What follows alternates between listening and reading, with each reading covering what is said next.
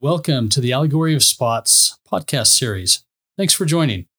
In each episode, we introduce a new spot. We talk about how spots hinder our progression mentally, emotionally, spiritually, and physically, and how to overcome any spot that may be holding you back. As you begin to move and apply the things you learn, you'll start to see weaknesses become strengths, and you'll begin to see and feel greater light come into your lives. Hello, I am Lisa, and this is the Allegory of Spots. And the episode we get to discuss today is the word foolish. We don't want to be the fool, do we? So, is it a spot or a sin to call someone a fool? There are foolish behaviors and there are foolish decisions. Many times I have not done what I know I should do, and I would certainly say that would qualify as the spot foolish. I had this favorite green sweater. It was hot while I was boarding a plane and I went to take my sweater off. The voice whispered to me, If you take it off now, you will lose it. Did I listen? No. I took off my sweater, I laid it down and put my luggage away, and I never saw my favorite green sweater again.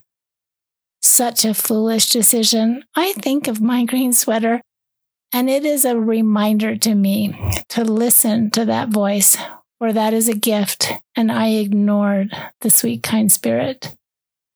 A foolish person is someone who knows who God is and yet denies him.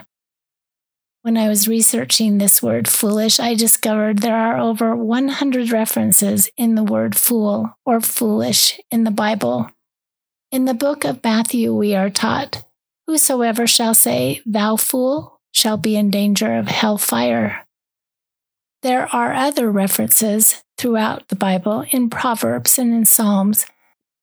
From our Savior Jesus Christ, He gave us the parable of the ten virgins, and He gave this to all of us the last week of His life.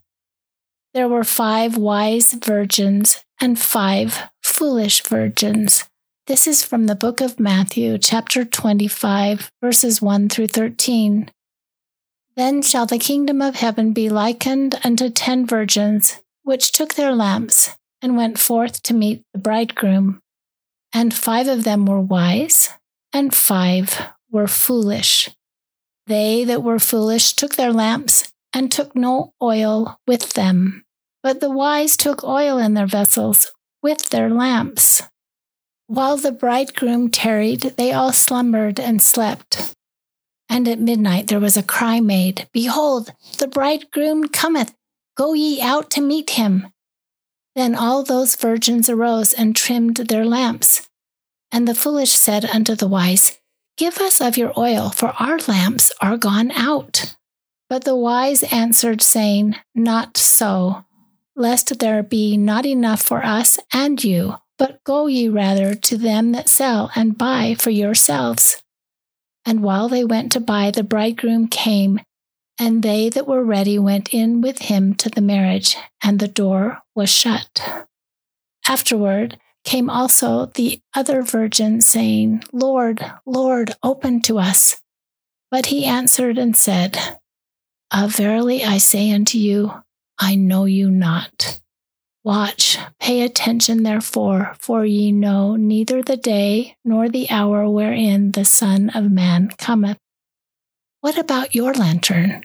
And what is your light that shines forth? Does it shine every day? Would you say sometimes it is bright, or sometimes is it dim? What are you doing while you wait? Do you know why they could not share their oil? It is because it is the experiences of what God has taught you personally through your times of trials, through your hardships, and through your achievements. These experiences testify to you that He is present and has always been present in your life. Do others feel your goodness, your pure heart? Or have you run out of oil and so there is no light at all?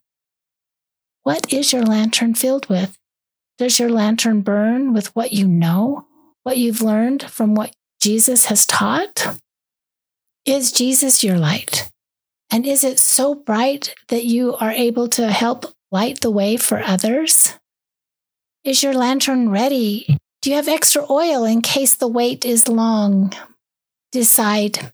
Decide to be prepared with your lantern ready with enough oil that you are an inspiration for your associates and they see Jesus' love in their own lives. We do not know the hour or the day. The time is now. Check your hearts that they are pure, for the Lord searches our hearts and knows the imaginations of our thoughts. You either know who God is or you don't.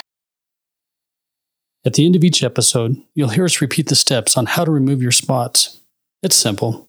There are four steps in the process. Number one, start by making a comprehensive list of all the things in your life that you need to get rid of, or repent of, or even be healed from. You'll know when your list is complete when you feel you've included all the items that come to mind. Number two, take an inventory of what you're feeding your spirit, because what you feed your spirit is what feeds your flesh. Your body will follow your spirit. Number three, now that you've identified the spots, let's get rid of them or cast them off. And here's how you do that present your list to God through prayer. Ask Him for help. Ask Him to remove your spots, to literally take them from you. Ask God to remove and offload all your burdens, your stresses, and your concerns. Stop trying to carry them alone. They weren't meant for you to carry. And number four, once you've finished steps one through three, it's time to start the process again. Only this time, dig a little deeper into your soul, searching out even the smallest of spots you might have overlooked or not even recognized. Ask God to reveal them. He has a way of bringing them to the surface. And finally, continue these steps until you've completely cleansed yourselves of any and all spots. Then move forward day by day using the atonement of Jesus Christ to keep yourself unspotted.